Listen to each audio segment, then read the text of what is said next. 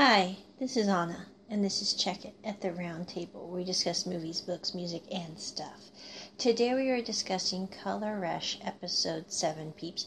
Viki finally got it with English subtitles. Yay, all the way through. Yay.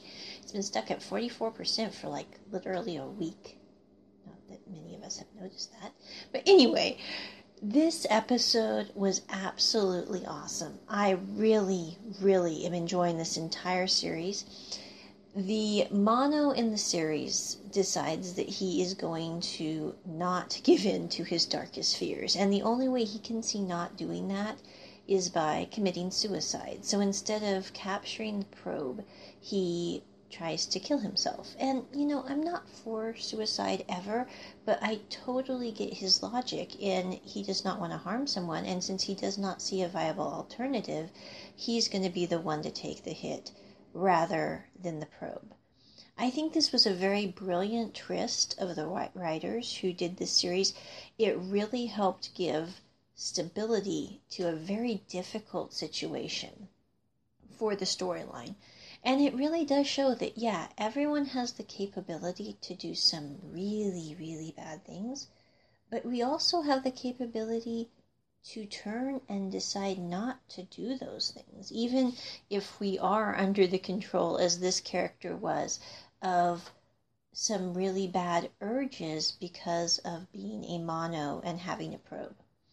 And his choice was to not harm the probe when it came down to the brass tacks. He's like, he went up to the precipice, he saw what the options were, and he was like, I'm not doing that. I will take the hit. And I think the thing that this episode brought out was even though at the initial stages of their relationship, it really was just basically about desire and all that, by this episode, he's like, I care too much about the probe to harm them in this way and I'm not going to watch them be hurt by myself, of all people, because I do care. The mono then wakes up in a hospital bed with an IV because his aunt saved him. She's put him in a basically locked facility, um, changed phones, put the house on the market, has his school changed. And she says, You know, I knew this is what you were going to do because of who you are as a person. You wouldn't want to harm someone, so you would take the hit instead of another person. And I really like that moment between the aunt and her nephew. Their relationship does not seem the best in this show. It's kind of like um, broken. I think it's over the fact that she lost her sister, who's his mom, and she's so desperately trying to search for her that it does not help her to see her nephew who's in front of her at that moment. And so she's continuing to try to search for his mom. He is taking a bunch of pills so that he just forgets everything about the probe. Um, it's making him hallucinate, it's making him come in and out, and he's not doing it because he's trying to be a drug addict. He's simply doing it because he doesn't want to remember, like, for example, the probe's phone number, um, everything that way. Um, one night he's sitting there and he's hallucinating so bad he's actually seeing color, and he hears a knock on his window of his room, and it's actually the probe who has found him. And this is where the story I think takes a very interesting turn because he's sitting there and he thinks he's he's dreaming. He thinks he's not really there. And I love in his unguarded self, he sits there and goes, you know, I think I'm dreaming. I don't think you're really here. But if this is a dream, I'd like to stay in this dream. This dream is good. And the probe looks at him, he goes, You're on a lot of drugs. We need to get you out of here. We need to get you into normal clothes, and you're coming with me. And this is where you kind of find the probe's point of view start to pop up. Um, the probe gets him changed into normal clothes, gets him out of the lockdown building, and says, You know, you don't belong here. This isn't where you belong. This isn't what you're meant to be we're going to get you where you need to go. And there's a scene where they're in the bus and he says, I need to take pills. I need to take pills so I forget all this. And he says, No, you don't need pills. You need me right here beside you right now. This is what you need, the probe says. They then go spend the night at a hotel because the probe is taking him to go see the ocean. Like he wanted to see the color blue of the ocean. So the probe is taking the mono to go see that. There is this hilarious scene where they're sitting there in their room.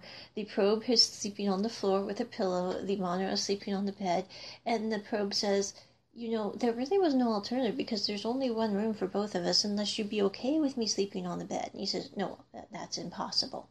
And he says, Well, you don't not like me, or I couldn't be without my mask on, so why can't I sleep on the bed? And the probe is, the mono is very upset about this and just sits silent. And I love how when he gets extremely nervous, he just kind of buttons up and bottles up, and it's so funny to watch. And it's at this point you kind of get the probe's point of view because they're sitting there talking and the probe says you know i tried not to like you because you know in basically the same way the mono really liked um, the probe and decided not to hurt him the probe really liked the mono and he says you know i really liked you. I tried not to like you because you know, there's a lot of reasons why I not should maybe not do that. But he said, I like you, and that's just the way this is. I like how when I show you colors, you know, you reach out like a little kid and wonder crosses your face.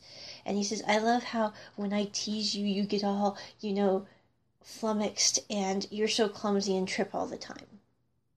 And I love this basically just complete honesty between the probe and the mono there's something in it that's just very viscerally true.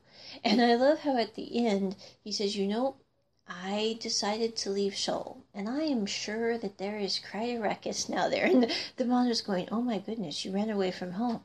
And the probe's like, You know, it was the only option because you're my mono and I'm your probe. And that's kind of where this episode cl- finishes. Again, I just really like this series. This is something you could watch with a 14 and up year old kid. I would not watch it with children that were smaller than that just because of some of the topics that are discussed.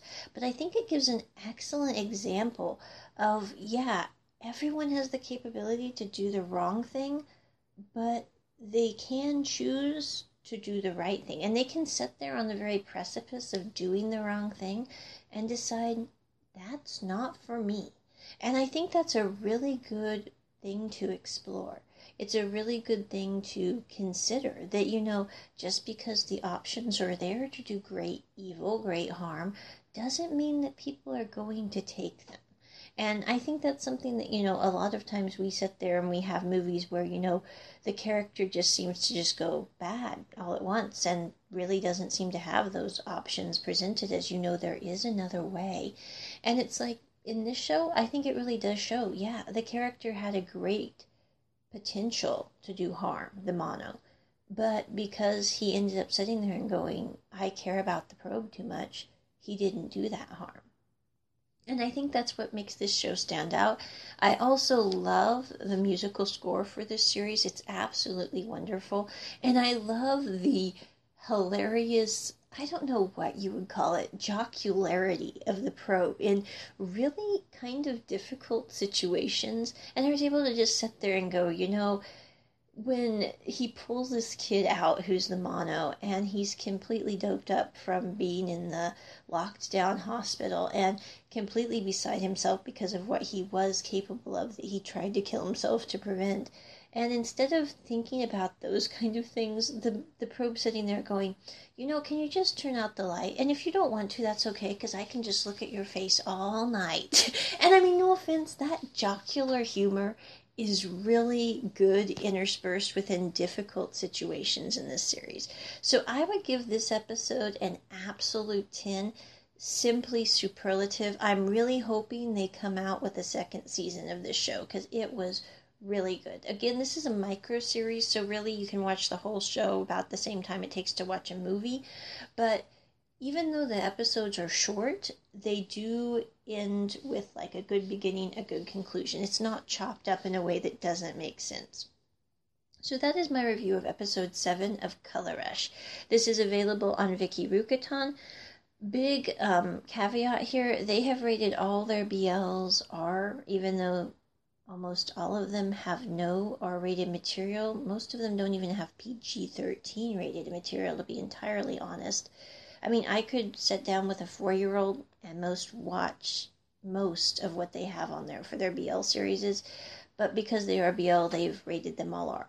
Um, Color Rush, I would probably rate it PG 13 simply because of some of the topics regarding what the monos are capable of, but I could definitely be able to sit down and watch it with a 14 year old. So that is the conclusion. Bye.